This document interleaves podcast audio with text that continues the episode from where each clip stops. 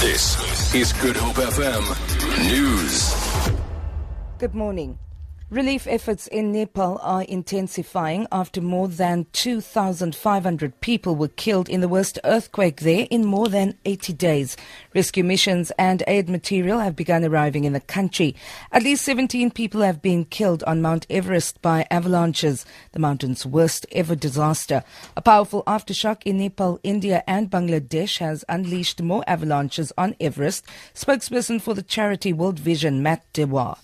At the hospital I'm standing at now, all of the patients who were in the hospital are now outside in the hospital's grounds. I spoke to one lady. She literally gave birth to her child outside the hospital only an hour ago. The baby and the mother are okay, but this is happening across the hospital. They've all gone outside. The superintendent does not know whether to tell them to go inside or stay outside because they are afraid, and he himself does not know if there will be aftershocks here that will threaten the hospital.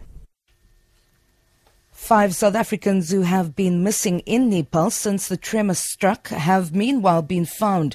Family spokesperson Serena Rajakant said earlier said that they had not heard from the five men since the quake caused an avalanche on Everest. She says she has since spoken to her brother and uncle. Rajakant says the men have been located at Lobuche. Earlier, it was reported that a group of eight Pretoria schoolgirls hiking in Nepal had been found unharmed. Cape Town based Adventure Global says it has managed to locate an expedition team in Nepal. Several countries have sent rescue teams there.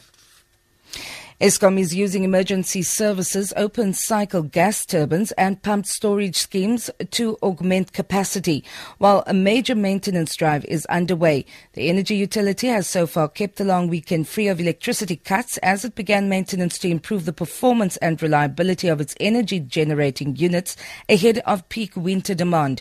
Eskom broke a 12-day load shedding streak on Friday. It has, however, warned that the electricity system continues to remain significantly constrained.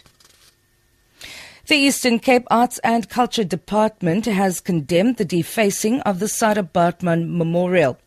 Police say they were informed by a resident who saw a group of men splashing white paint on the memorial.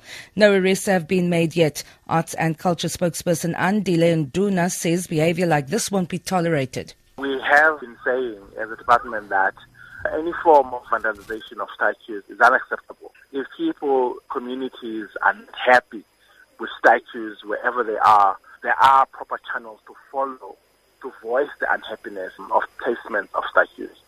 And would encourage communities to actually take this route so that proper channels are followed because now these acts are, are bordering along the lines of criminality, which as a department we definitely are against.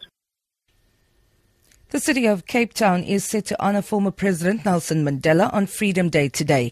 A sculpture will be unveiled at the City Hall where Mandela made his first public speech after his release from prison in February 1990. Mayor Patricia de Lille says it is a fitting tribute to honor the father of the nation on the day the country is celebrating the day it held its first democratic election. For Good Hope FM News, I'm Vanya Kluter-Collison.